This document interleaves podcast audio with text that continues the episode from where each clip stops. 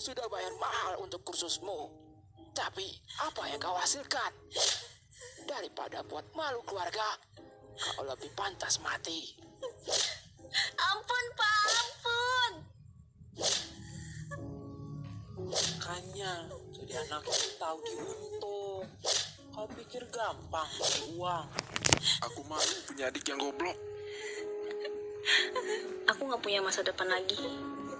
Semua jalan yang ada di depanku terlihat buntu. Semua tempat yang aku masuki sudah pasti gelap. Namun, saat aku dan keluargaku pindah ke rumah baru.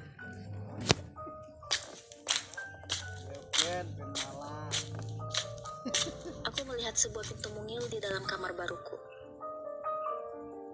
Pintu yang ketika dibuka, bersihkan boneka cantik di dalamnya.